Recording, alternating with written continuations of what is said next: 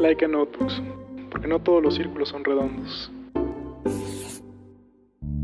Planta Libre, el único podcast de arquitectura amigable para los y los no arquitectos, con arroba María Neón, Edmundo Terán y Eduardo Ramírez Plata, un podcast de portavoz.tv.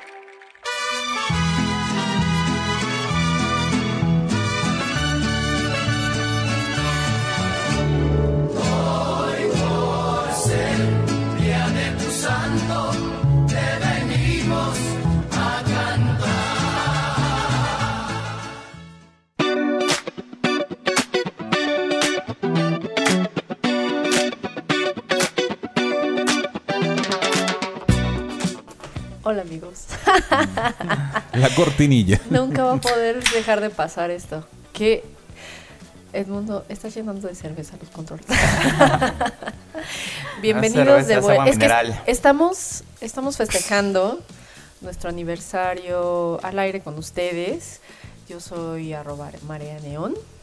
Yo soy Eduardo Ramírez Plata. Yo soy Edmundo Terán. Y la invitada, Sofía Hernández. Hola. Hola, hola. Y esto es Planta Libre. Ya saben que nos pueden seguir en nuestra página de Facebook, Planta Libre, suscribirse en Spotify, iTunes, descargarnos en nuestra página de Lipsin. Si ustedes googlean Planta Libre Podcast, pues vamos al primer resultado y así nos pueden llevar a todos lados, compartirnos a través de USBs o lo que sea. Y eh, gracias a nuestros aliados de Laika Notebooks que están patrocinando los regalitos, una parte de los regalos que se llevó Sofía el día de hoy por venir desde San Luis Potosí. Ganadora de la dinámica, estar con nosotros y grabar con nosotros en vivo.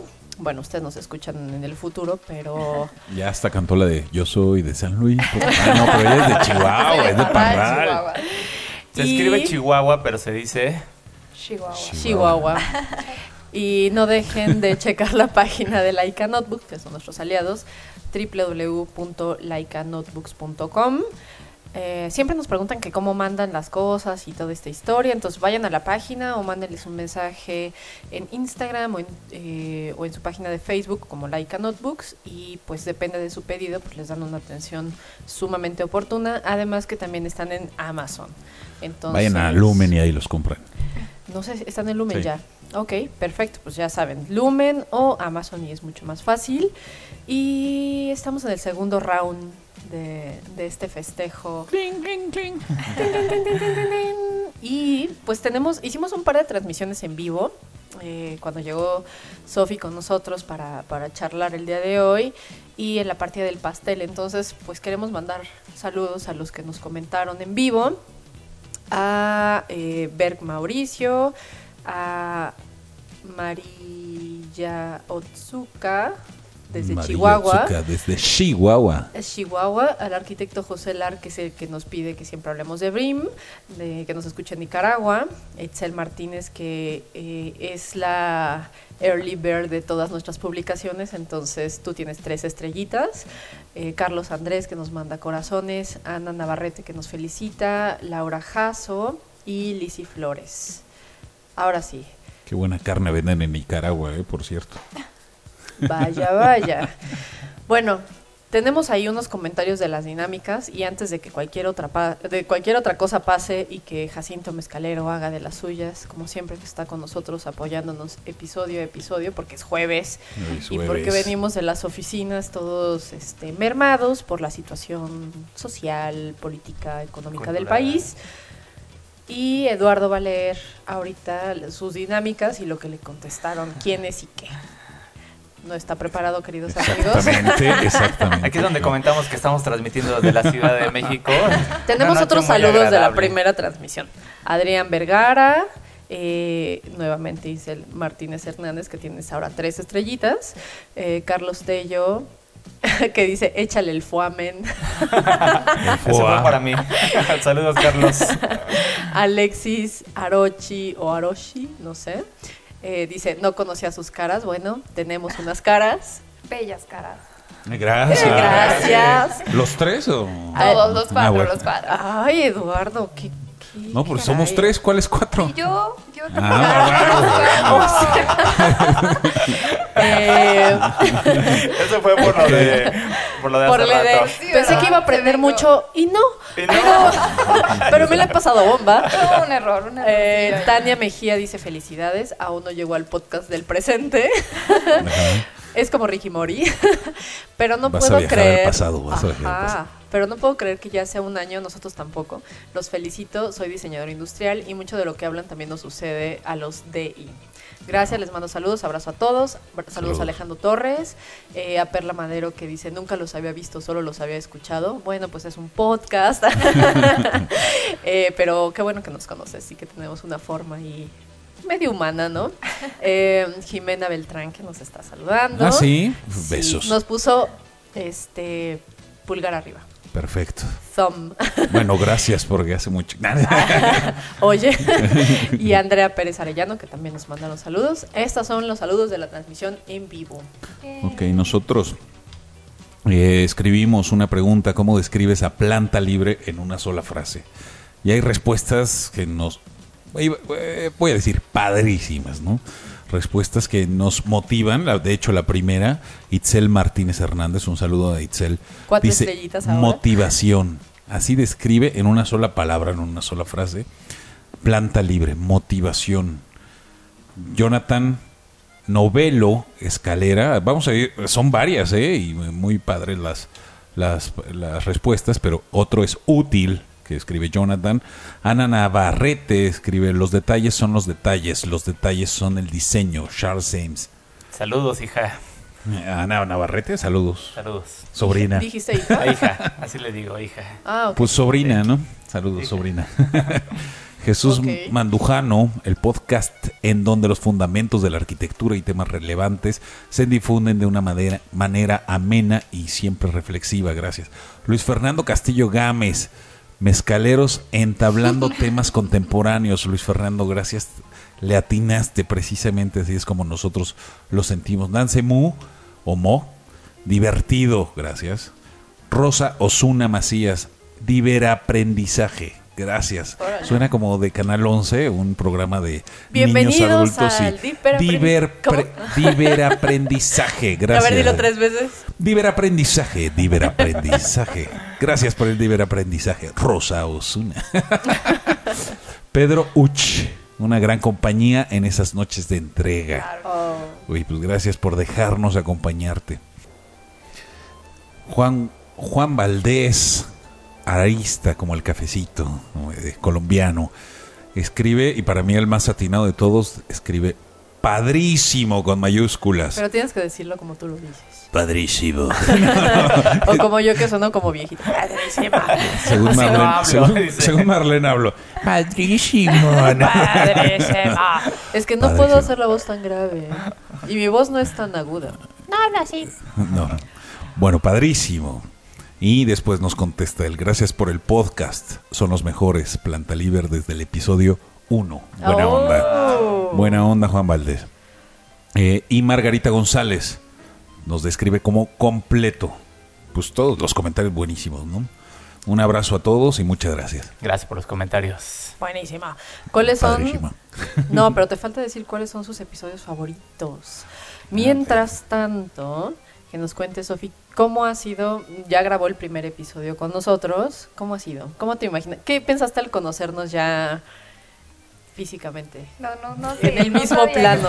O sea, ya, ya nos conocías por fotos. Sí, había visto las fotos que Ajá. tenían en Face. Ya tenían una, un rostro sus, sus nombres, O pero sea, no. o sea, no pensabas que Edmundo era yo, Marlene era Edmundo y yo era Marlene. ¿o Yo era el mezcal. Jacinto, tú eras Jacinto. Quien me conoce sabe que yo soy el mezcal. No, pero sí, sí, sí está muy padre. Nunca había tenido la oportunidad de estar frente a, así a un micrófono y, y estar grabando tan profesional. Esa es la primera vez. Y está muy padre, sí me gusta. Ah, qué bueno. Pues estás invitada cada vez que quieras Excelente. venir a la Ciudad de México a hacer traer Ciudad de México noticias, mi traer residencia novedades. permanente. Aquí voy a estar. Sí, ¿no? Es que además vale la pena también decir que pues, Planta Libre es un lugar abierto para eh, nuevas propuestas, para presentar proyectos, ¿no? Para hacer un poco de difusión cultural, nos viene muy bien y cuando tenemos invitadas como como tú, pues nos enriquecen muchísimo. Así que las puertas están abiertas cuando gustes. Gracias. Nos vengas a platicar de tus primeros proyectos o de tu primera experiencia laboral, no sé, hay muchas cosas que, que podemos eh, platicar. Platicar. Pero ¿cómo fue verlos en movimiento? ¿Sí No, no me esperaba así? la bienvenida, estuvo muy padre la bienvenida. no sé si les puedo platicar a ellos cómo estuvo desde el principio. Platícanos, cuenta. platica para Nos que... perdimos un poquito, para empezar, no encontrábamos el edificio, entonces llegamos un poquito tarde. Y cuando timbré allá abajo, le dije a Marlene, estoy aquí, bla, bla, bla. Y, este, y había un señor que nos dejó entrar y así. Este, le dije, Marlene, subo. Y dijo, no, alguien va a bajar por ti. Sí, ¿verdad? Ya, no, no me esperaba lo que, lo que vi cuando subí, subí y aquí estaban todos súper lindos, esperándome con mi kit de regalos que tal vez luego les mandé un poquito. A ver qué te regalamos. Me regalaron un chorro de libros, un chorro de libretas de Laika, muchas gracias. Un chorro Laika. significa muchos. Por si no sabían, un chorro significa muchos. Y no, estoy muy agradecida de estar aquí. Es una experiencia diferente, está muy padre. El ambiente está muy padre. Ojalá tengan más invitados así, bebés como yo, de No, 20 y no. tantos. Oye, ¿qué nos estás diciendo? o sea, muy mal, No, Sofía. no, no, no. A ver, ¿qué pasó? Seguimos, seguimos buscando ahí el episodio favorito. ¿Cuáles son han sido sus, Eh, sus episodios favoritos? ¿Cuál es el episodio más divertido de grabar? Cuando tienen invitados, Mira, yo, no, yo, yo quiero así como de entre divertidos, por ejemplo, cuando grabamos el de el Día de la Santa Cruz, fue muy chistoso porque no, no veníamos preparados ni ese era nuestro tema, nuestro tema era Otro. otro totalmente, no me acuerdo cuál era nuestro tema, ¿no? Ni siquiera. Entonces comenzamos eh, con el conteo regresivo, la sonrisa de Marlene.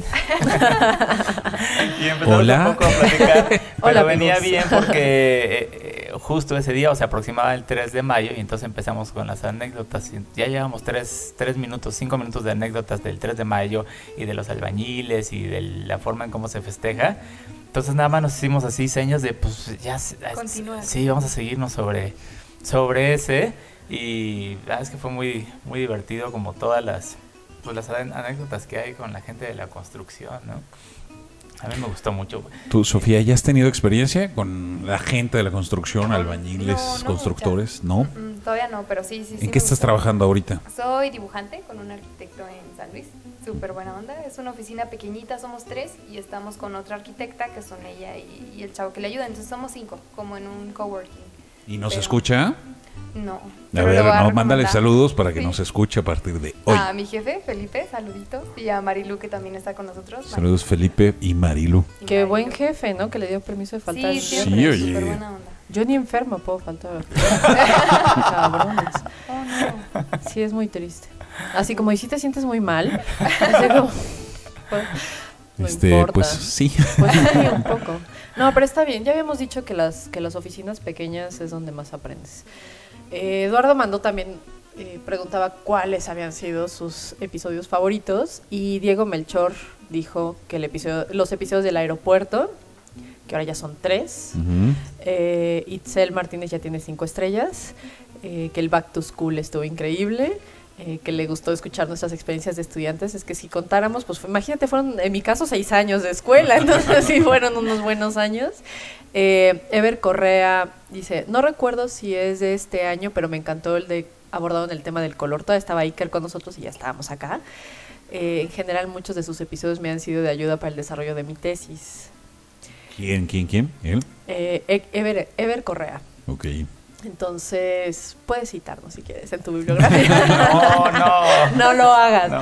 Eh, Ayrton García dice, enhorabuena, todos los podcasts han sido buenísimos. Un optimista Sí. en el equipo, muy bien.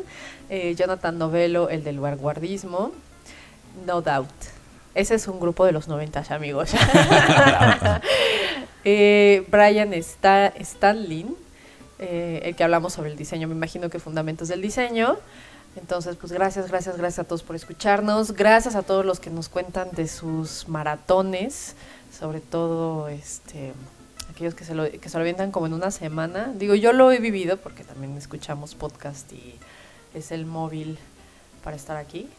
Pero pues gracias a todos por escucharnos. ¿Qué más preguntas tienes, Sofía? Híjole. Aquí estamos. Cuando Aquí ustedes estamos. estaban en entregas, Ajá. o sea, ¿qué- ¿cuál era su motivación? ¿Qué los motivaba? ¿Y qué los motiva a hacer esto todavía? Pues mira, cuando yo tenía entrega y hasta la fecha, porque seguimos teniendo entregas toda la vida. Mi derrame el ojo. Siempre, siempre, sí, ya, ya te recuperaste. Ya me pero recuperé, sí. Siempre he pensado que voy a terminar. Siempre, siempre. O sea, como que nunca eh, he dicho, híjole, ahora sí no voy a acabar. Bueno, a veces lo piensas, ¿no? Oye, voy atrasadísimo, no voy a acabar. Pero pasan cosas extraordinarias. Y entonces pienso, si tengo que entregar a las 7 o tenía que entregar a las 9, eh, pensaba a las 9.1, de decir, ya voy a descansar a las 9.1 y ya voy a haber entregado y lo que haya hecho, eso es lo que voy a entregar. Pero realmente siempre he acabado, ¿eh? Y así es la vida real, o sea, cuando estás este con una entrega con un cliente, pues a lo mejor tienes que entregar a las 5 de la tarde y sabes que vas a acabar, ¿no? O sea, estás presionadísimo y todo, pero sabes que vas a acabar.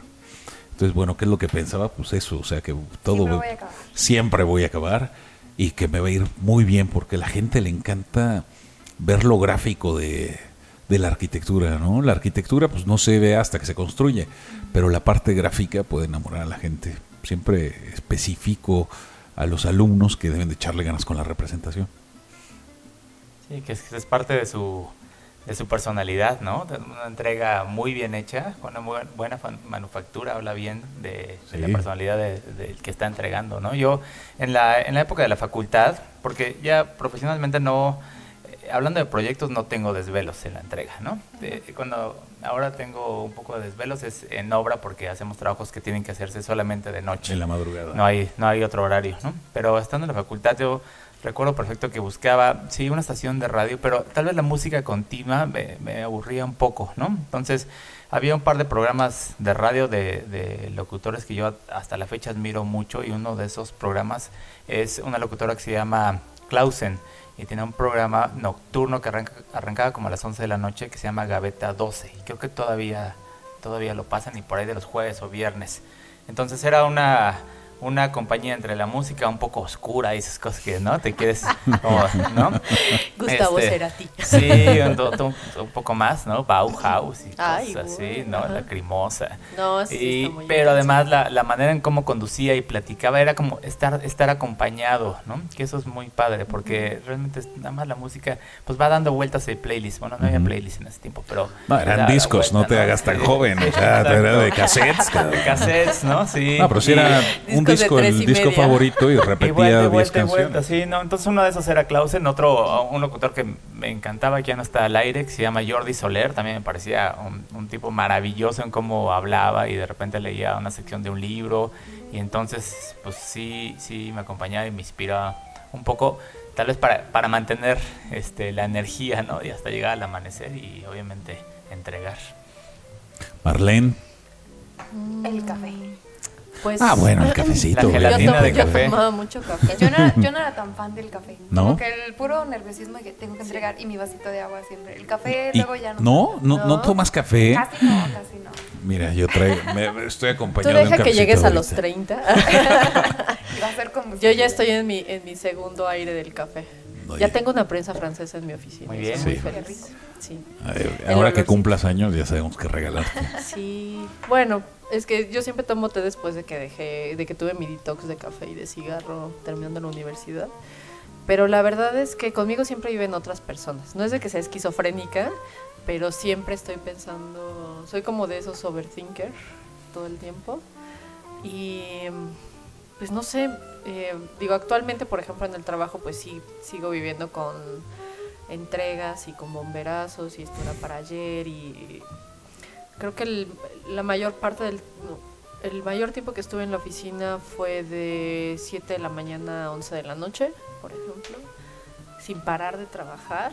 Digo, es lo que estábamos platicando antes de entrar porque estoy en esas semanas de de inicio de proyecto que todo es ya, ya, ya, ya, ya y hay que mandar mucha información y demás.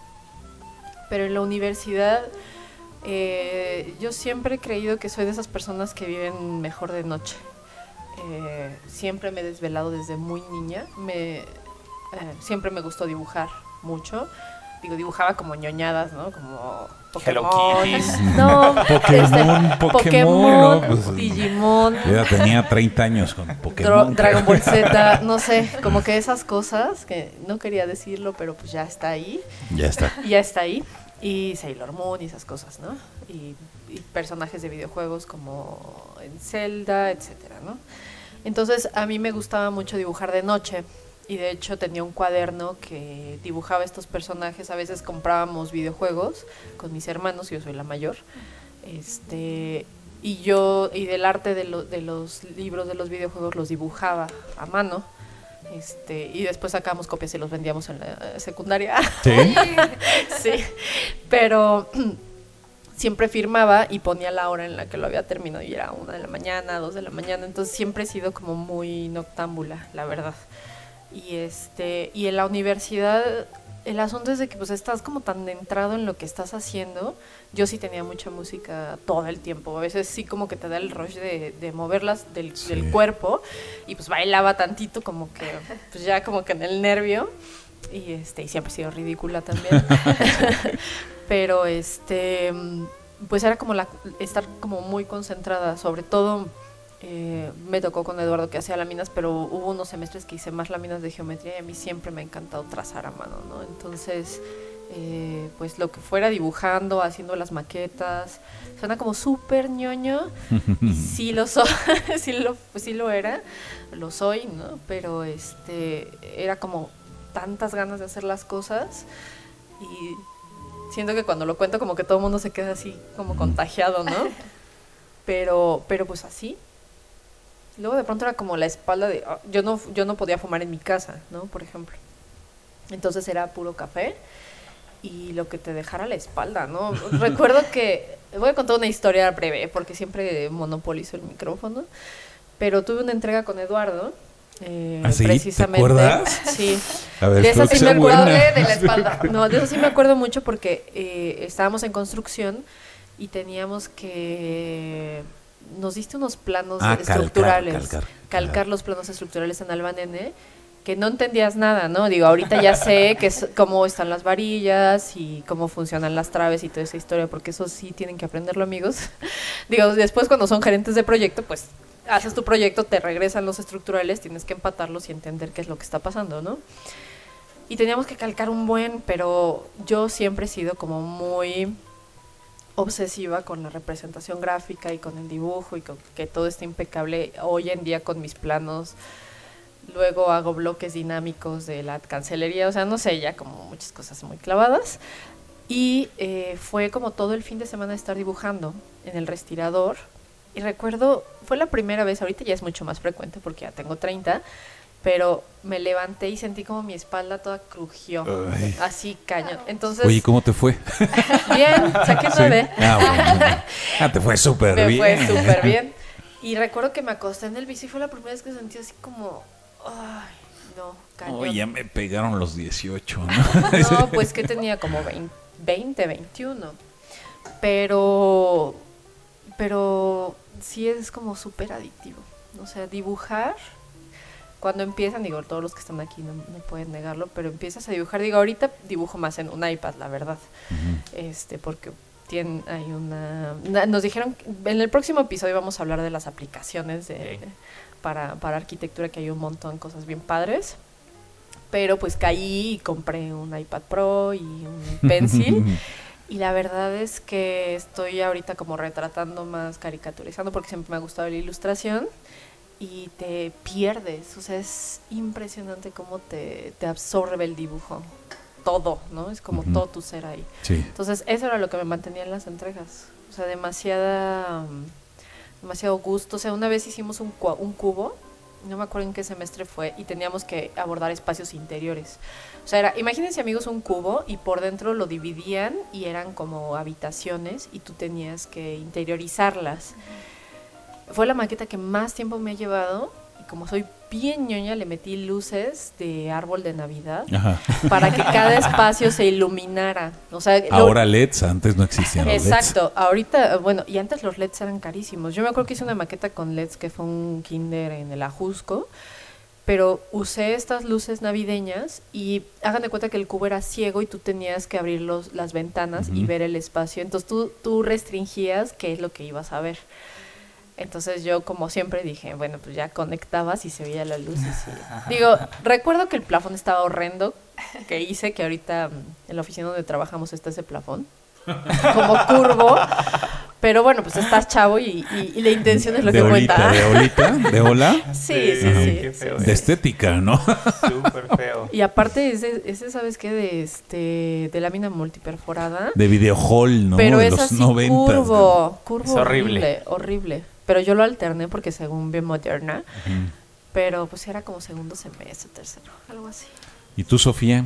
Yo, yo más bien escuchar programas, conferencias, y porque la música en repetitiva como que no, o sea, se me va el tiempo, como que la música la dejo como cuando quiero entretenerme, no aburrirme y la disfruto. Si pongo una playlist para estar en entrega, pasan tres horas en un parpadeo, entonces por eso siempre buscaba como conferencias, gente hablándome, como estar más consciente del tiempo. Y en mi facultad hacían mucho que los amiguillos se juntaban a hacer la entrega, y yo nunca pude juntarme con nadie a hacer la entrega porque yo era de que ocupaba mi espacio de que tres por tres metros y ahí O sea, eres todo. matadita, eras matadita. Sí, poquito.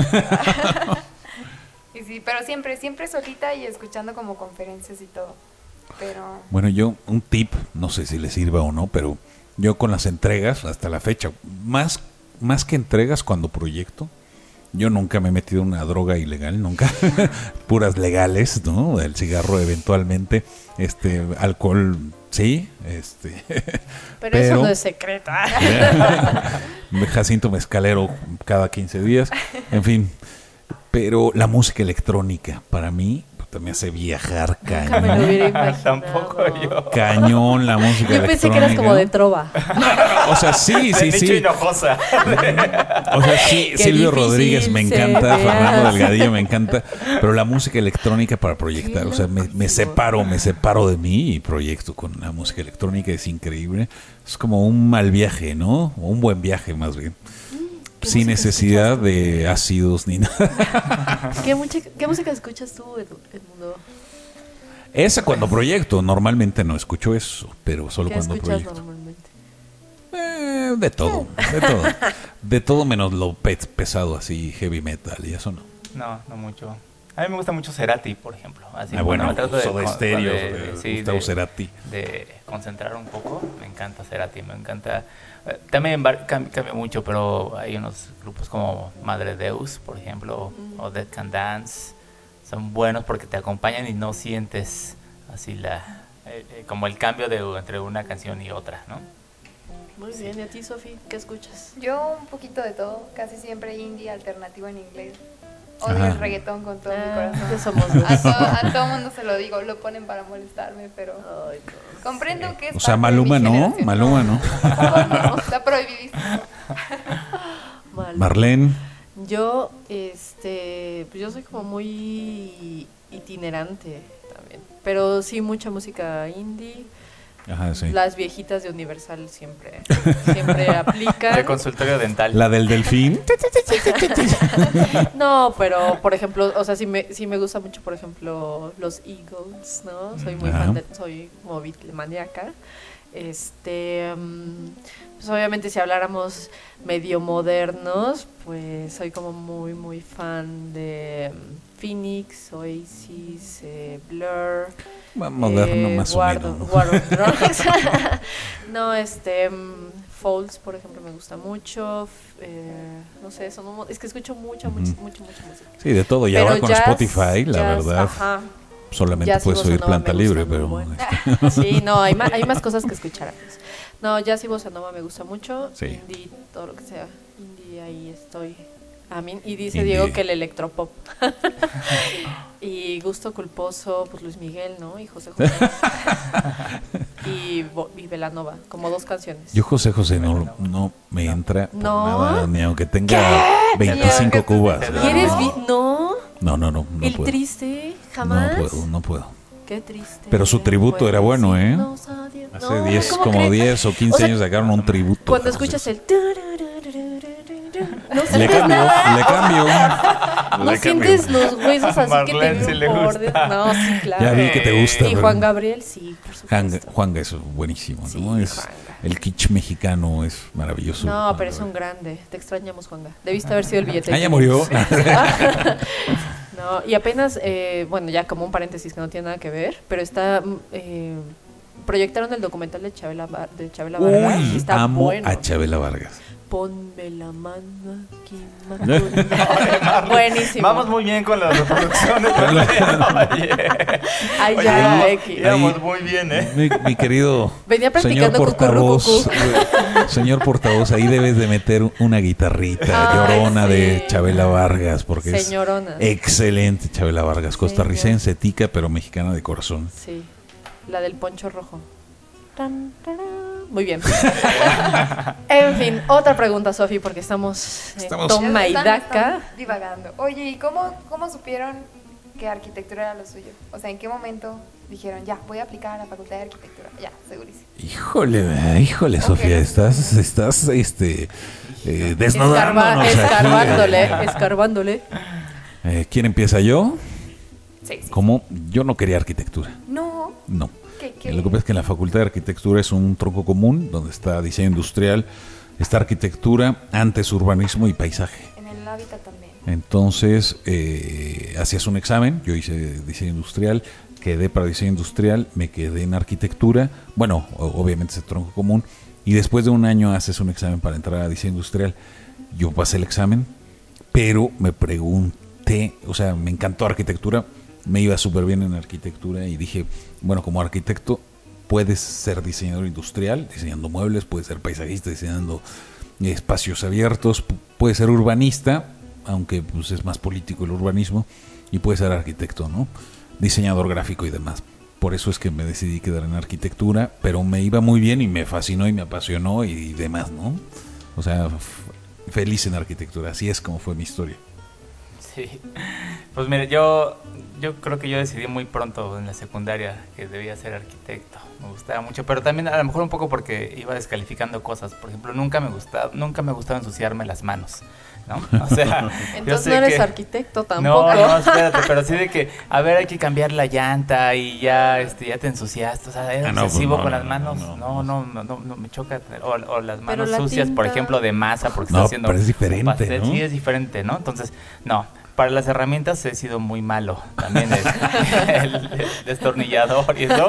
Desarmado. Sí, el desarmador soy, soy muy malo. La química no se me da, no, no entiendo cosas que no existen, o sea, en términos de que dibujan una célula y digo, pero ¿por qué la dibujan así? Sí, o sea, así será, ¿y por qué lo dibuja la otra persona diferente? ¿No? Ten- tenía que ver las cosas, entonces me gustaba mucho la física, por ejemplo, ¿no? Y entonces, pues me, eh, me di cuenta que, el- que me, me atraía mucho los espacios, o, eh, o, o sea, como digamos, no la decoración, pero sí la manera en cómo los espacios te atrapan o te acobijan. Y, y así solito desde la secundaria empecé pues, con dibujo técnico y después ya me fui encaminando hacia la, hacia la arquitectura. Así es. Marlene, Marea Neón. Marea, Marea Neón. Este, yo en la primaria vi Jurassic Park y quería ser paleontóloga. Oye, yo también, qué casualidad. Tengo mi playa de Jurassic Park. Pero como que hubo una temporada, porque luego Sí. llegabas a la primaria y decías, quiero ser paleontóloga. Y todos los demás, yo también, yo también, yo también. ¿Ah, sí? No, yo nunca. Estuvo muy... O en primaria era muy raro. Es que ya me agarró en la universidad. la universidad cuando sale Jurassic Park. Bueno, ahí se ve la, la brecha generacional. Y, y mi papá me dijo como... "Eh, mala idea. Mi papá es biólogo y toda esta historia de las células químicas, químicas orgánicas, físicas, ciencias naturales, etcétera, eh, pues siempre fueron como de mis materias fuertes por mi papá y por los libros, porque siempre nos leían muchas cosas, etcétera.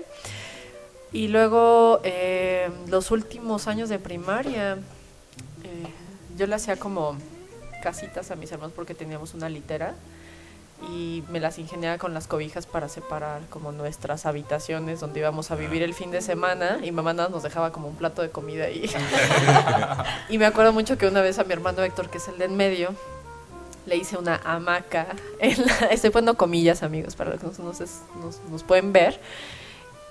Y me acuerdo que Héctor estaba metido en las sábanas pseudo hamaca porque pues era una litera y no había como no caía realmente como una hamaca y lo empezamos a balancear así fuertísimo y mis nudos se vencieron y Héctor se cayó de Uy. cabeza Suelo. y, y se descalabró Como pero arte. como, Como el Como arts. como arts Pero bueno, posteriormente de O sea, eso... el diseño bueno, pero el cálculo no. O sea, no puedo ser ingeniera. dijiste. No pude ser ingeniera, estaba de... No, Descarto una. llegó a mí como una, epifon- eh, una epifanía, bajó eh, Afrodita a platicar conmigo. Me No, besaron las musas. Antes, antes de, de entrar a la secundaria, nosotros íbamos mucho a Ciudad Universitaria a andar en bicicleta. Y hay un video que mamá debe tener ahí abandonado. Y yo señalaba el mural de Siqueiros y le decía, yo voy a estudiar aquí, mamá. Y mamá así de, ajá, como así, a ver cuándo. Y dije arquitectura, entré a dibujo técnico, o sea, hice dibujo técnico, este, soy técnico en diseño industrial, y luego ya en la prepa hice dibujo constructivo, dibujo arquitectónico, estudié pintura, eh, siempre me ha gustado mucho dibujar y los espacios y toda esa historia, y ya, y ya iba como muy encarrilada esa historia. Oye, sí, fíjate que ahorita me recordé también que mi primer contacto con Ciudad Universitaria fue así, o sea, ¿En bici? con- no, no, no, o sea, entrando a Ciudad Universitaria con mi papá en el coche porque algo, algo fue, incluso el de trabajo, y dije, no mames, o sea, yo tengo que Ujú. estudiar aquí, Sí, ¿no? yo también. Faltan muchos años, pero aquí tengo que estudiar, y entonces ya era como, pues como lo platicaba en el episodio anterior de cuidado con los sueños, porque ese fue uno de ellos, y pues tarde o temprano ahí, ahí te llega la carta de bienvenido a Ciudad Universitaria. Ay, yo y- lloré. Sí, Bueno. Sí. yo lloré desde que, porque yo siempre estudié en escuelas públicas y, e hice mi examen, que en ese tiempo no sé si se llama igual con mi PEMS, que fue para la prepa de la UNAM. Yo estudié en prepa 5. Y, Y entraste. Y aparte en ese tiempo tenía computadora Windows 98, modem. Ajá. Y estando así revisando, ya se imaginarán para Ah, refrescar. ¿te llegó por mail? No, tenías que entrar a la página y ver No, tus era, por carta y periódico. No, la carta te llega después en la, en la universidad, después del pase Ah. directo. Pero para la prepa tenías que entrar a la página y ya se imaginarán cuánto se tardaba en refrescar la página. Salió, la imprimí en una impresora Lexmark que tenía de hace años. de puntos. Ajá. Así de... Y llegué a tocarle la puerta a mis papás. Papá, sí me quedé, sí me quedé. Y estoy, soy una universitaria. Wow. Y mis papás así de, ah, mañana nos dices, ¿no? Oh. pero pero que también cuando me llegó la de arquitectura que fui a Avenida del Imán a toda esta historia eh, no te alcanzan las palabras para expresar lo que sientes La no alegría. sí e ir a la se- eh, en la UNAMAS en unas dos semanas o una semana de actividades fuimos a Teotihuacán este Sí, eso no nos tocó. varios No, eventos no.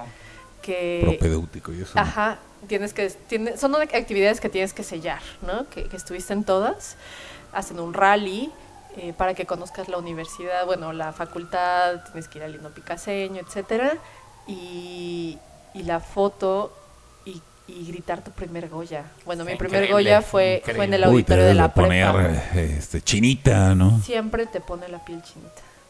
Sí. De hecho, la última vez que, estuve en la universidad, en el Carlos Lazo, en el auditorio, que estuvo César Pelli, Mm. estaba yo ahí en un congreso que estuvieron dando por allá, y estaban los chavos, yo ya, yo ya era este, una exalumna, ya, ya estaba tía, ajá, pero estaba ahí con todos los chavos, y vi a César Pelli anonadado porque todos echaron un, o sea, todos se juntaron, todos los que estábamos en el auditorio se juntaron y empezaron a echar el Goya.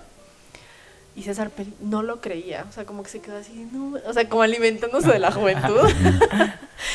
y, y lloras, o sea, no sé.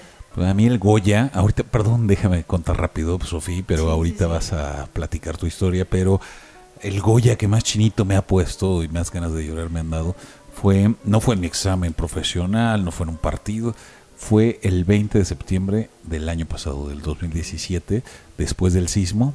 Este, se lanzó una convocatoria por parte de la Facultad de Arquitectura para participar en las brigadas. Se atascó, yo creo que 5.000 personas estaban esperando formar una brigada. El Senapred estuvo eh, capacitando a los alumnos y profesores.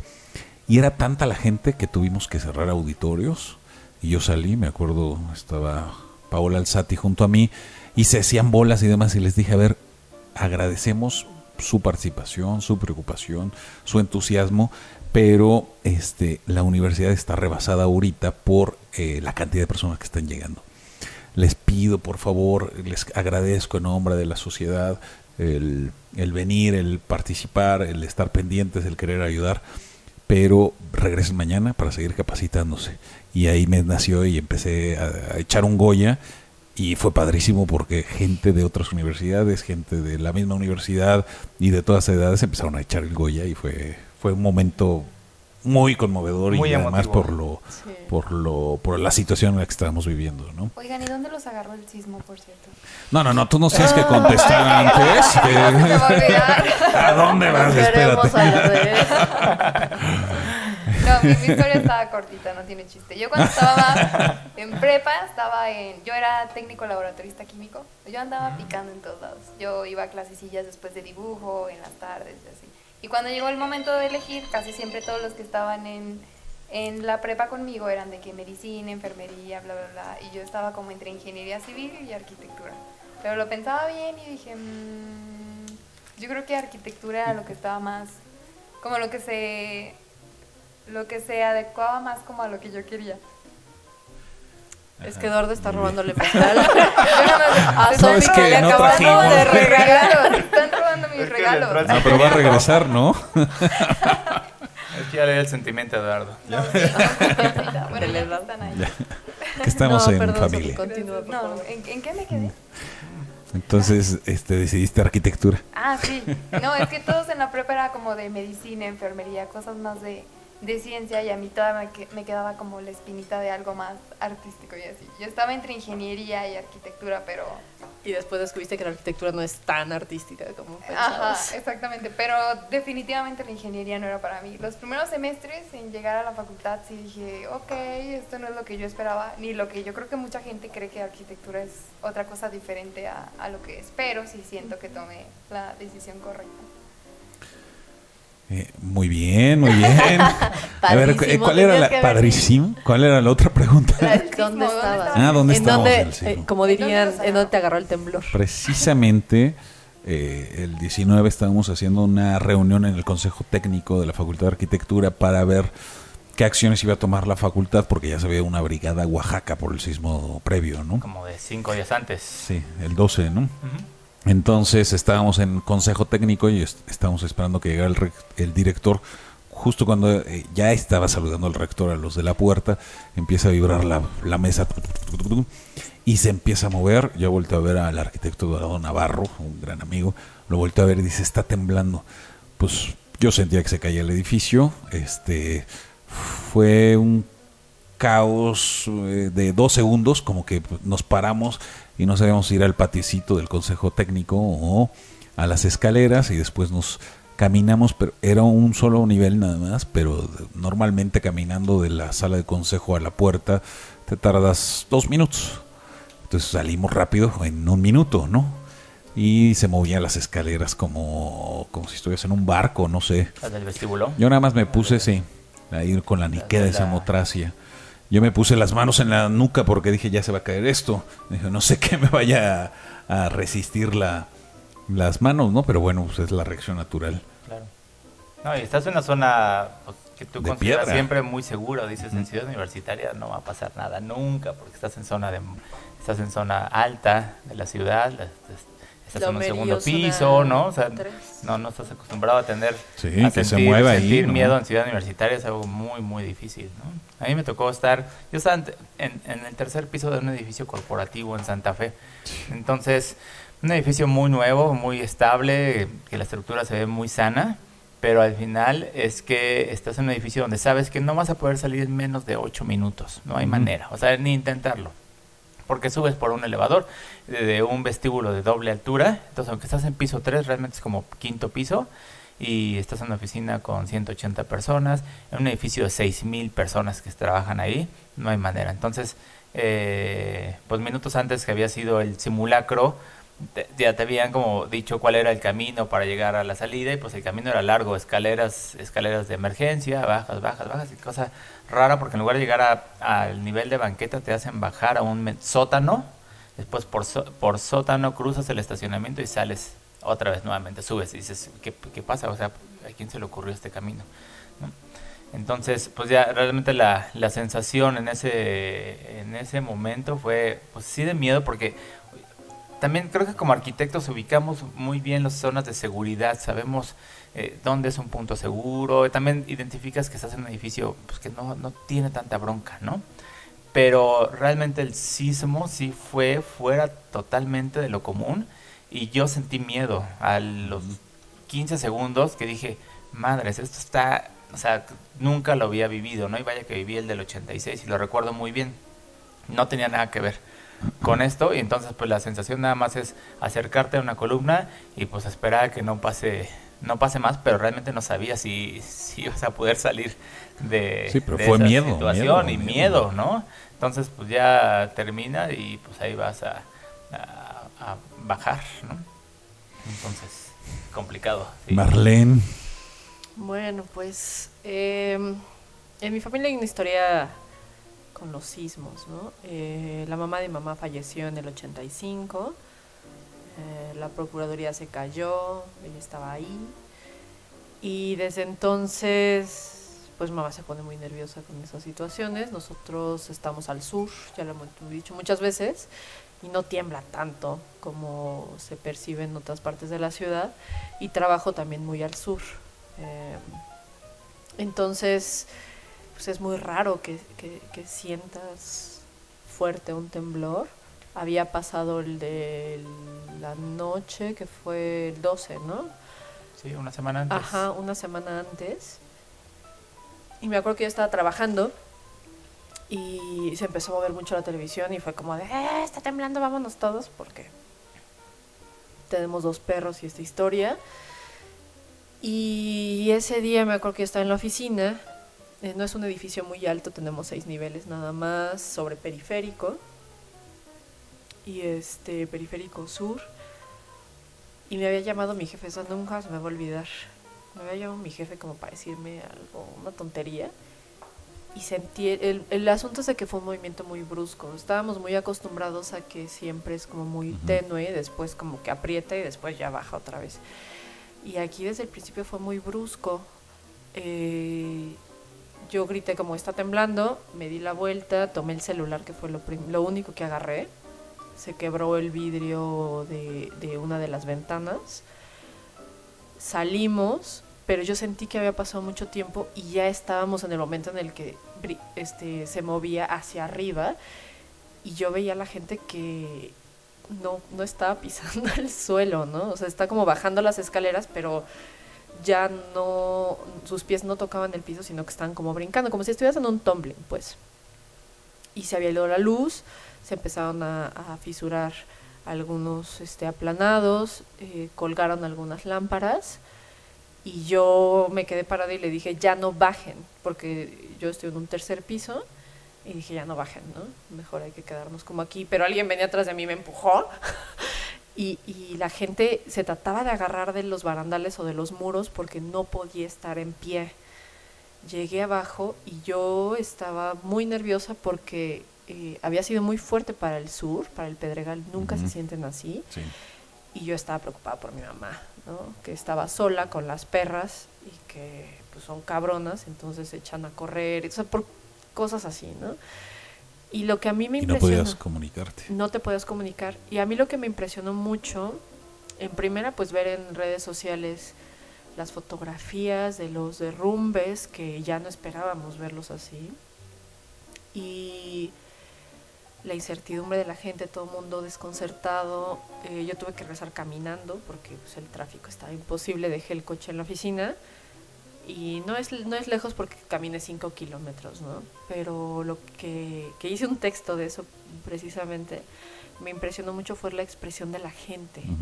Nadie lo podía creer, nadie lo podía creer. Yo no lo podía creer, regresar a casa, por suerte mamá y todos estaban bien, pero que no hubiera luz, que no hubiera señal. WhatsApp ayudó muchísimo, porque no había señal de teléfono, pero por WhatsApp sí te podías comunicar y estar acostados en la tarde, porque aparte es, es irónico porque en la oficina no quisieron participar en el simulacro. Ajá. Y, la vida, el karma existe, ¿no? Y, y recuerdo estar en la sala con mi mamá escuchando el radio. O sea, como hace años, ¿no? Horrible, Exacto. sin luz. Sí, ajá. escuchando el Radio. escuchando lo del Repsamen, escuchando lo que pasó en la Roma, escuchando lo que pasó en la Condesa, diciendo nombres de personas que no aparecían, de personas que habían rescatado porque encontraron a través de WhatsApp, los vecinos que estaban ayudando, lo que se necesitaba, Las ambulancias no paraban. no paraban. Y- y creo que la falta de luz, el silencio, nosotros nos teníamos que ir como a la esquina para poder tener un poco de señal y tratar de comunicarse con mi papá y mi hermano que estaban lejos, porque mi papá trabaja en el Politécnico, en el casco, o sea, en el otro lado de la ciudad. Y nunca voy a olvidar esa sensación Horrible, de la tarde y el radio como antes, ¿sabes? No sé. Digo, ya vamos para un año, yo creo que vamos a salir por esas fechas, ¿no? Este episodio sale el 17 de septiembre. Imagínate. Pero... A, a mí me traumó mucho. Sí. Mm, eh, El momento fue impactante. Salí los alumnos, algunas alumnas llorando, algunos preocupados, yo los abracé y demás. Pero el después hacer brigadas y visitar alrededor de 100 edificios, ver el daño que había y ver cómo no solamente nuestra vida pende de un instante, sino que también nuestro patrimonio, ¿no? O sea, nuestras construcciones o nuestras propiedades, este, en un segundo se te pueden ir, ¿no? O sea, eso me traumó y creo que hasta la fecha tengo este problema psicológico de seguir eh, pensando en este, en ese momento, ¿no? ¿Y a ti dónde te agarró? Sofi. No, a mí, pues en mi casa. Tranquila, ya no pasó nada. Todo lo vimos a través de redes o noticias. Ajá. Pero no, no, no me Y imagino. no tenías familiares ni nada aquí. Aquí no, no, no. Ok, tú estabas tranquila. Sí, yo nada más veía y decía, "Oh, híjole, qué feo. ¿Cómo se van a recuperar de eso? No, y todavía, digo, hay, hemos estado platicando mucho a lo largo de, bueno, en mi caso particular a través del radio con, con gente que, que este, fundaciones, eh, ONGs, eh, arquitectos que están trabajando y que después de un año apenas van construyendo o rehabilitando muchos espacios. Hemos platicado con, o sea, el, eh, está muy involucrado, Reconstruir MX, este, platiqué con TOA Arquitectos Apenitas.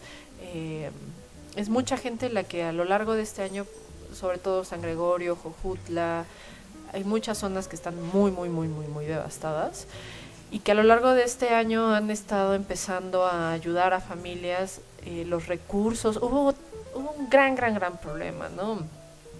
De desvíos de fondos, los recursos de quién venían, hacia dónde iban, qué estuvieron haciendo, qué no estuvieron haciendo, eh, buscando fondear proyectos para construir casas y hay muchos lugares que todavía no, y hay muchas familias que todavía no tienen dónde vivir, ¿no? Em, es súper triste porque creo yo que nuevamente el gobierno nos quedó a deber. Y en cuestión de espacio y en cuestión de arquitectura, lo positivo es de que muchas personas ahora compran o rentan con mayor conciencia, que lo hablamos, que es extraño Sí. estar ahorita con el mundo enfrente de mí y hablarlo de nuevo y decir, bueno, ahora cada vez que vayas a rentar o que vayas a comprar tienes que poner como mucha atención y se rigidiza nuevamente los estándares y todo esto. Digo, mucho de lo que se cayó pues es de antes del 85, pero eh, lo que sí es una realidad es que te cambia y ya nunca más vuelves a ser el mismo, ¿no? Sí. Yo sigo cargando una batería cargada para el celular por si acaso. Mira, pues es que es una cicatriz que, que, Sí. que tarda, tarda, Tarda. tiempo, tanto como decía Eduardo en el patrimonio, sigues viendo todavía en la ciudad calles cerradas. Aquí alrededor Sí, hay aquí, aquí dos, tres edificios y una Sí. casa que está casi por la mitad y sigue en pie. Sigue, aquí en ¿no? Ámsterdam. Calles cerradas, a- algunos este, eh, campamentos de gente que no ha tenido todavía una solución en torno a su inmueble o su patrimonio, eh, puntos de vista diferentes de, de ROs o de intereses, ¿no? Algunos, o incluso de, de falta de acuerdos entre los mismos habitantes, donde unos creen que sí se tiene que tirar el edificio, otros lo quieren rescatar, entonces en vía mientras no se ponen de acuerdo, y edificios que están, yo caminaba la semana pasada aquí muy cerca en la calle de Ámsterdam y daba la vuelta y, y, ves muchos metros cuadrados vacíos, ¿no? oscuros. oscuros, vacíos, ¿no? Eh, lastimados, y no se ven tan mal los edificios, pero, pero la estructura no, no es adecuada para estar habitada. El, uno de los edificios que, que, sin duda es una gran pérdida y de, del patrimonio de esta ciudad es el edificio Basurto, que está también aquí a unas calles, un edificio eh, bellísimo, una de las casi visitas obligadas de la, de la facultad. Y te paras frente a él y está vacío, una placa ahí de, que no se puede pasar, o bueno, acordonada la banqueta, y dices, sí, pero esta belleza, ¿qué, va a pasar? ¿no? O sea, la van, no sabes si la van a tirar o a reconstruir, y, y justo dices, bueno, pues es uno, seguramente es uno de los eh, pisos más caros para vivir en la Ciudad de México, y así, pum, tienes que estar, ya, ya no existe, ¿no? Entonces, sí, nos deja, nos deja huella, nos deja cicatriz, muchos aprendizajes. A mí me pareció eh, realmente eh, maravilloso la, la forma en cómo se conectó la ciudad o cómo eh, al día siguiente las brigadas, de verdad, yo, también tuve oportunidad de llegar a la, a la facultad y, y, la mejor manera de en ese momento de moverse al día siguiente era en bicicleta, ¿no? porque entrar a las calles cerradas, tráfico, etcétera, y fui con iba con, con, otro arquitecto, Memo Bucan, en bicicleta, y entonces de repente una señora me dice, oye, ¿no quieren agua? ¿No? De, del apoyo, llegas a la facultad y un montón de, gente y de ahí pues organizándose y todo, pero las ambulancias creo que 72 horas no paraban de sonar, ¿no? Este, la gente en moto, la gente en moto, víveres, bicicleta, víveres, todos ayudando, todos, o sea, eso fue como, o sea, muy bello realmente la solidaridad de, de una ciudad que, que en realidad eso es lo que nos agrupa como, como ciudadanos o como personas o incluso como animales, el miedo nos agrupa, ¿no? Incluso la gente que se quedó en casa también. O sea, yo, yo cuando hice como el análisis, pues caminé a mi casa y decidí quedarme ahí. Digo, tuve que ir a trabajar al día siguiente porque es, porque esclavitud. Exacto. A trabajar al día siguiente era de verdad una estupidez. o sea, no, y fue deprimente, ¿no? Pero eh, digo, también, se tenían que hacer revisiones de los desarrollos que habíamos hecho nosotros, o sea, también tienes como un compromiso en ese sentido, ¿no? Pero después era elegir estar con tu, con tu familia y también era válido. Nosotros, por desgracia o por fortuna, pues estábamos muy lejos de, de, realmente el perímetro crítico que fue la Roma y la Condesa. Del Valle. Y, este, y una parte de Cuapa. Y también tenías que entender, en nuestro caso en particular, no ir a enchinchar más, ¿no? Había mucha gente, hubo demasiado apoyo, hubo gente que hacía 800 tortas y que 650 se echaban a perder. Eh, fuimos a dejar, en nuestro, en nuestro, caso por parte de la empresa se, se dejó material de construcción, ¿no? Guantes, cortadoras, etcétera. Polines. Ajá pero también entendía, y, obviamente hubo algunos edificios que no eran nuestros, pero que estuvo el equipo de, de, los trabajadores ahí, ¿no? Pero realmente nosotros era como, a ver, si yo me tengo que ir a la Roma, el transporte público estaba sobrepasado e ir en coche era una estupidez. ¿no? Entonces también era como bien importante poder identificar, si tú estabas a unos pasos caminando, pues vas a sacar escombros, ¿no? Pero si implicaba tener que hacer desplazamientos que obstaculizaran sobre todo los servicios de emergencia como las ambulancias, bomberos, etcétera, pues era ridículo. Entonces creo que también muchos supieron identificar. Hubo, casos lamentables como siempre, ¿no? Los que hacían check-in en, en algún lugar pregonando que iban a ayudar, porque también creo que eso sucedió mucho a través de las redes sociales, que como esta cuestión moral de yo vine a ayudar y soy muy, muy solidario, pero también creo que pesó más lo bueno y sigue pesando, que es regresar otra vez a la misma historia como, como la analogía del podcast, de estar aquí, fue, al principio era muchísima gente y pocos han aguantado el maratón, la verdad. Sí. Y, y, este y también los que quieran ayudar, los que quieran aportar, los que quieran dar a alguna ONG, pues hay mucha chamba que hacer. Pueden investigar en internet eh, quiénes son la- la- las personas que están trabajando todavía reconstruyendo vivienda y que pueden hacer alguna donación de alguna forma. ¿no? Sí. Pero Y bueno. Hicimos un episodio, ¿no? Sí. eh, o no me acuerdo si hasta dos. Y yo me acuerdo de uno de los tips que dijimos. A ver, eh, eh, como aprendizaje también para cualquier persona, arquitecto o no arquitecto, alguien que está en una zona que puede ser sísmica, es siempre en cualquier lugar en donde estemos, contemos la cantidad de pasos y el tiempo que tardaremos en llegar a una zona segura, ¿no? Porque puede ser un sismo, puede ser un incendio, puede ser algún, alguna situación de caos. Entonces, ese, ese aprendizaje es, es importante. Creo que hoy estamos un poco más alertas de, de eh, voy al cine, pero, pero tengo que saber por dónde es el camino de regreso, o ya voy al cine a uno que esté más, más a pie de calle, ¿no? Y entonces, eh, pues mantener la calma siempre en situaciones, situaciones así, ¿no? Segunda pregunta y nos vamos. La última y nos vamos. La última y nos vamos. La última y nos vamos. Híjole. Ah, es que ya me puse triste. No, no, no, terminemos con nota ser. alta, como otra diría cosa, sí, otra cosa diferente. Hicieron un chorro de preguntas, ¿no? También preguntaron cuáles fueron sus experiencias. Nos preguntaron a nosotros que los escuchamos cuáles fueron sus, sus experiencias más divertidas en cuanto a arquitectura o la escuela o, o diseño urbano. Yo le conté la mía a Marlene, pero yo no sé ustedes si tienen alguna experiencia divertida que no nos hayan contado. Cuéntanos tu, tu anécdota que fue la ganadora y después ya. A ver. Mm, Exacto. A ver, todo comenzó eh, en mis primeros años. En mi facultad el dibujo lo llevamos hasta, dibujo técnico tal cual, lo llevamos como hasta tercer semestre. En mi facultad es como que llevamos las materias en paralelo, así trabajas. Llevas una materia teórica en la mañana y taller que es en las tardes a las 4 las aplicas. Entonces yo estaba en taller 3 y cada, cada semestre es un, un tema diferente, ¿no? Entonces taller 3 es concepto. Entonces nos tocó el tema de una funeraria y le decía a Marlene que... no, y estaba padre porque casi siempre te ponen como cosas muy comunes al principio. Me acuerdo que ese semestre hicimos una unidad de transbordo, como nada más un espacio entre cuando llegas, lo pasas y luego ya te subes a, no sé, tu coche o tomas el transporte público o así. Hicimos una funeraria y luego hicimos un palenque. O sea, cosas como, como Sí. diferentes. Entonces cuando estábamos en la funeraria, cuando estábamos, no, y está padre, ¿no? O sea, porque te explican, mira, cuando estás en una funeraria, ¿cómo te gustaría, o sea, sentirte? ¿Cómo son las funerarias que conoces ahorita? ¿Cómo te hacen sentir? Vivo.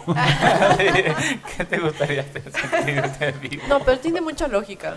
O sea, más allá de la- del dolor del, y el cuerpo y todo esto, pero casi siempre están muy mal resueltas. Digo, lamentablemente yo he tenido que ir a algunos funerales recientemente y las salas de espera, este, las amenidades como el café, comida, una cafetería, o sea, sí, Dejan mucho que desear. Las Sí. fluorescentes compactas. ándale. Son deprimentes, son deprimentes. Claro. O el, bueno, simplemente el- los asientos que están alrededor de un gran espacio donde pues va el... em, cofre. invitado. Sí, sí, sí.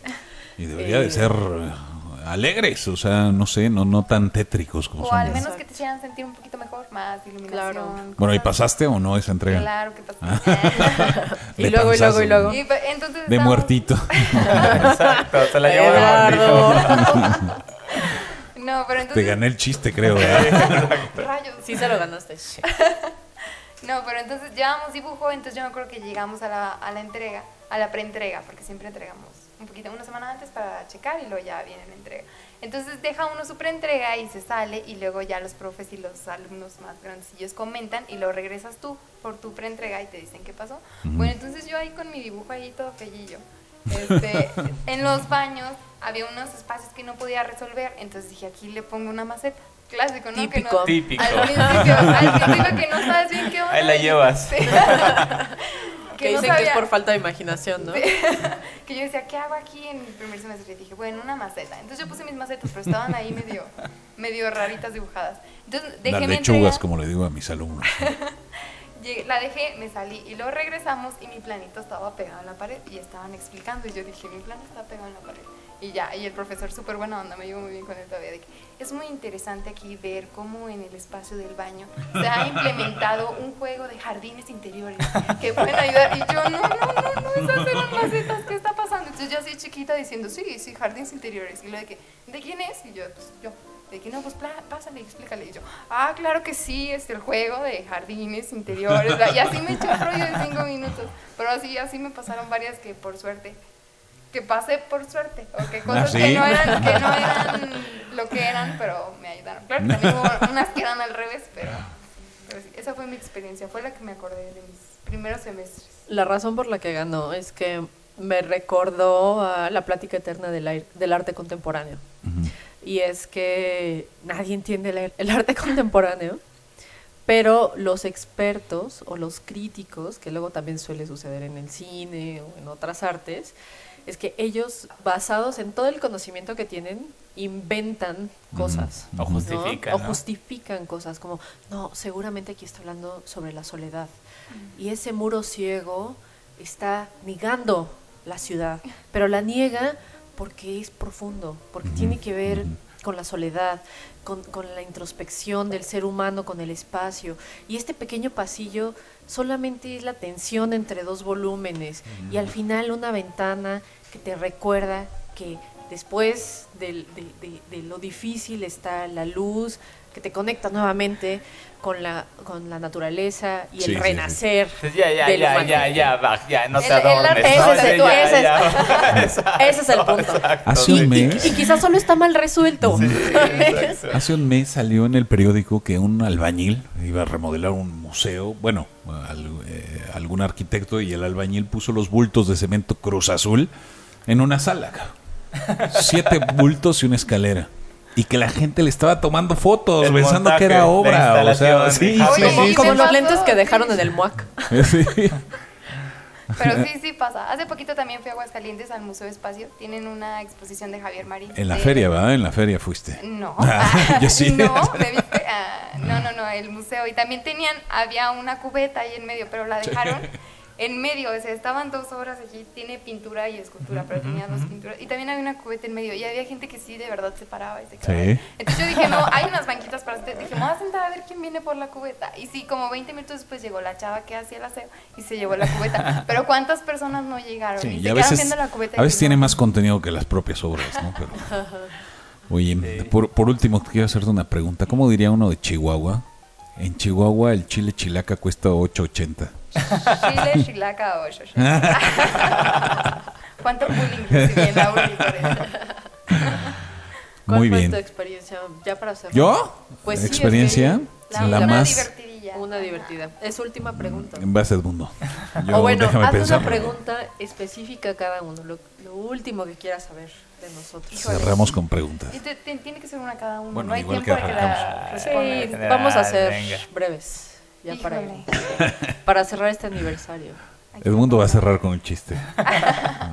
No, pues no sé. A ver, Edmundo, tú, por ejemplo, es que no quiero regresar a lo del sismo, pero me quedó como la, la curiosidad. Cuando viviste el primer sismo, a como viste cómo se recuperó la ciudad después ahorita en el segundo sismo, ¿sí viste mucha diferencia? O sea, ¿tú crees que sí la Ciudad de México se preparó para que pase una tragedia? Sí, ¿O sin, sin duda. Hace rato dije 86 y es 85, hago fe de ratas, ¿no? Pero en el Uy, te van a 86 fue, en el escribir. 86 fue el mundial. El mundial.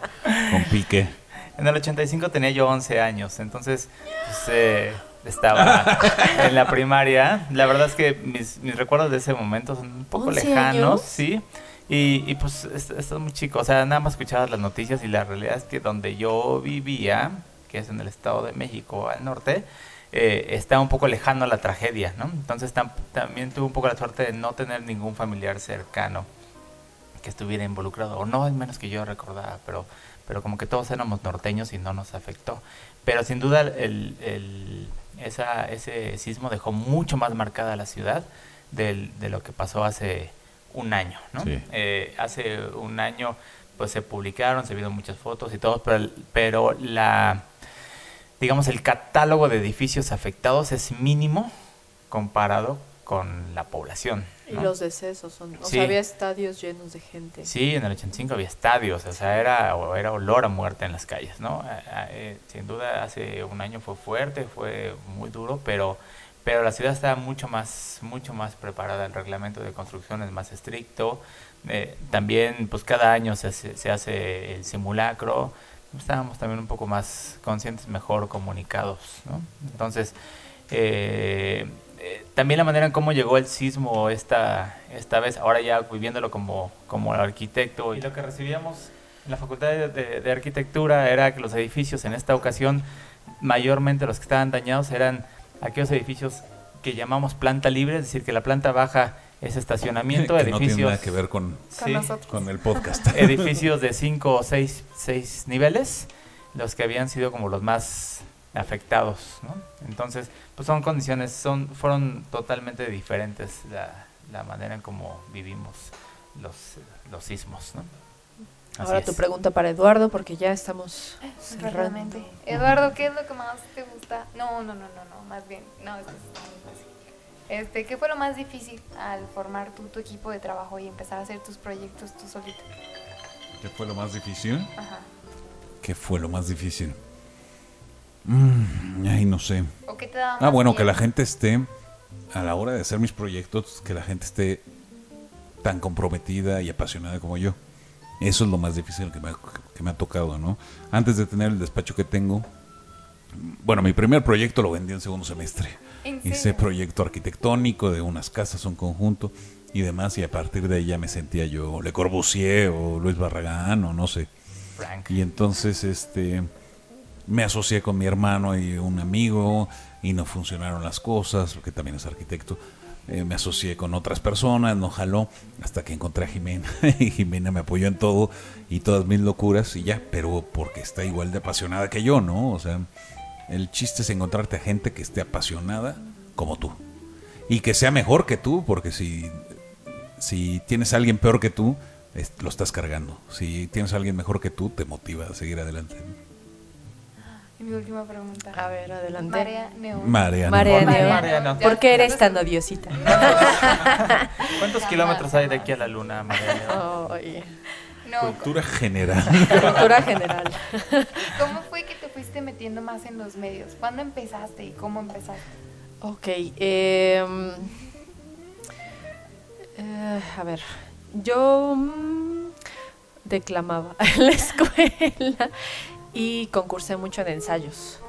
Este, era ensayista antes y un buen día eh, leí un texto de Juanjo Cochen, que le mando un saludo, que se llamaba Destro eh, cómo se llamaba este texto que le echaba mucha tierra a las universidades públicas y lo que enseñaban y pues me pegó como universitaria y escribí un texto que se llama Destrozando la Arquitectura que está en portavoz.tv y e hice un blog horrendo. Y este y Alejandro me ofreció publicarlo en portavoz me ofrecieron publicarlo en Arqueopatías que les mando un saludo enorme y empecé a colaborarles eh, con textos, escribí sobre el mercado Roma, sobre todo crítica. Nunca me imaginé que iba a estar haciendo crítica, pero Armando Carranco, que le mando un saludo, eh, algo vio en mí que creyó que iba a poder hacer eso. Y, ya empecé escribiendo, estuve escribiendo desde 2014. Eh, me invitaron a Cinetecton a ser jurado de un festival de cine, que ya en algún momento estará Iván con nosotros, que ahora es el director de Cinetecton, ya andan por la quinta edición, yo creo que es el Festival de Cine y Arquitectura, que se hace en Puebla. Y pues ya mm, un buen día en Radio Arquitectura estaban buscando colaboradores. Yo quería colaborar como con textos, escribí para Air Magazine también, que será más ficción. Y Fabián me propuso un programa que fue Conducta Urbana. Me aventé. Recuerdo em, las primeras veces que hice programa con el adrenalina y el rush en la noche, porque aparte lo hacía bien tarde, empezaba a las nueve y media de la noche y terminamos a las once, once y media. Los lunes. El lunes, el lunes aparte. Para que lo oiga. Exacto. Y este y pues ya estuve un ratote en, en radio, ya llevamos más de dos años con Conducta Urbana y, y tenía la cosquilla del podcast. Eh, le mando un saludo a Dani Sadia también, que, que es el director de Dixo y, y que con él grabé el demo y le propuse hacer como cápsulas alimentativas de, difusión de la cultura arquitectónica. Nunca supe que iba a estar haciendo difusión así. Este y me dio oportunidad y, la cuestión con Dixo fue más allá de Dixo por sí mismo, fue un productor que tenían que nunca creyeron en nosotros en realidad, no fue precisamente Dani, sino em, otra persona que ya ni siquiera está ahí, por cierto, y que creyó que nunca, que éramos muy de nicho, ¿no? Esa, esa Sí. fue la, la justificación. Nosotros éramos muy de nicho y, y la realidad es que eh, pues seguimos, buscamos manera. eh, yo conocí a Alejandro porque Alejandro es el, el dueño y el director de portavoz.tv, a quien yo le he colaborado y que todavía le colaboro muy eventualmente, perdón Alejandro. pero este mm, pero él fue el que nos abrió el espacio para, para hacer esto posible y, hemos crecido mucho gracias a él. Y ya, creo que la primera vez al micrófono fue una entrevista que me hicieron en un, eh, en un programa que, que en ese tiempo andaba mucho en bici, por cierto, eh, para platicar. Eh, es una estación independiente también que tiene que ver mucho con el Estado de México y unos comunicólogos. Fue la primera vez que estuve en un micrófono y dije, esto es lo mío Me gusta. esto me gusta. Y pues ya, aquí estamos. Y tienen que buscar el libro de la Revolución Peatonal, que hay un cuentito mío que se llama Mientras Camina. Está Hay que conseguirlo. Sí, y, y eso me ha abierto muchas puertas porque además de Cine Tecton, eh, me invitaron de la revista Donde Ir, que ya platicamos una ocasión sobre el Open House MX, que fue su primera edición aquí Sí. en la Ciudad de México. Eh, pues Cine Tecton, este, mientras camino, y di una charla en la Biblioteca Vasconcelos sobre dentro del marco de leer la ciudad, que es un club de lectura que si todos están interesados, Deriv Lab tiene un club de lectura que se llama Leer la ciudad, parte de Editorial El Caminante, donde cada mes están leyendo un libro que tiene que ver con un urbanismo o el arte de caminar e invitan a especialistas para charlar sobre ello. Entonces, pues ahí hay una edición eh, mía Muy bien, hay que buscarlo. donde pues ya mágicamente resulta que sé cosas. y esa fue la historia. Fin. Pues Gracias. muchas gracias, Gracias, Sofía. Se nos acaba el tiempo. lejos, Tú eres, tú eres la representante porque te vemos a ti, pero eh, hay muchísimos podescuchas que están atrás de ti. Tú Los las estás representando. Este, te queremos agradecer tu presencia. Yo quiero agradecer a Marlene por la invitación, a Edmundo por, Gracias. por su acogida, Gracias, a todos los portavoces, a Alejandro, a Alba. Y bueno, hay, eh, tenemos 25 mil descargas. ¿En ¿Cuántas descargas tenemos? Andamos en- arriba de las 22 solo en Spotify. 22 mil descargas en Spotify, eso quiere decir que son 22 mil horas de nuestra voz reproducida. Este, nosotros le dedicamos una hora y 25 mil horas y eso a mí personalmente me enorgullece, creo que a todo el equipo nos enorgullece y esperemos que el próximo año siga siendo eh, multiplicado por miles y miles de podescuchas. Muchísimas gracias a todos. Gracias a todos por escucharnos. Nos vemos la próxima. Esto fue Planta Libre. Así es. Gracias, Sofía, por estar aquí. De verdad, no sabes a nosotros cómo nos alimenta que hayas hecho ese viaje tan largo eh, para estar aquí con nosotros, que creemos. O sea, nosotros nos vemos como muy underdog, low Sí. profile todavía, y que alguien haya hecho algo tan grande se va a quedar para nuestra historia y nuestros recuerdos y algún día cuando estemos más viejitos todavía lo vamos a contar. Gracias Alejandro nuevamente, a Oscar, a Iker que nos escucha desde Dublín, a todos los invitados que han estado por aquí en nombre, bueno, yo a nombre de todo el Planta Libre Army o todo el Planta Libre Army les agradezco a ustedes que sin sus comentarios, sin sus descargas, sin sus suscripciones, sin sus quejas, sin sus risas, eh, pues no seríamos nada, en realidad. Más que tres arquitectos ahí Locos. hablando, de lo mismo Sí, denos sus comentarios, nos ayuda mucho. y los queremos demasiado. Entonces, yo soy arroba María Neón. Yo soy Edmundo Terán. Yo soy arroba R. Ramírez Plata. Y yo soy Sofi, me despido. Gracias por recibirme y ojalá cumplan muchos años más transmitiendo. Gracias. Gracias, gracias a Laika. Notebooks. Gracias. No dejen de checar www.laikanotebooks.com a nuestros queridos aliados. Y esto es todo por hoy. Buenas tardes, buenos días, buenas noches. Adiós. Adiós. Bye.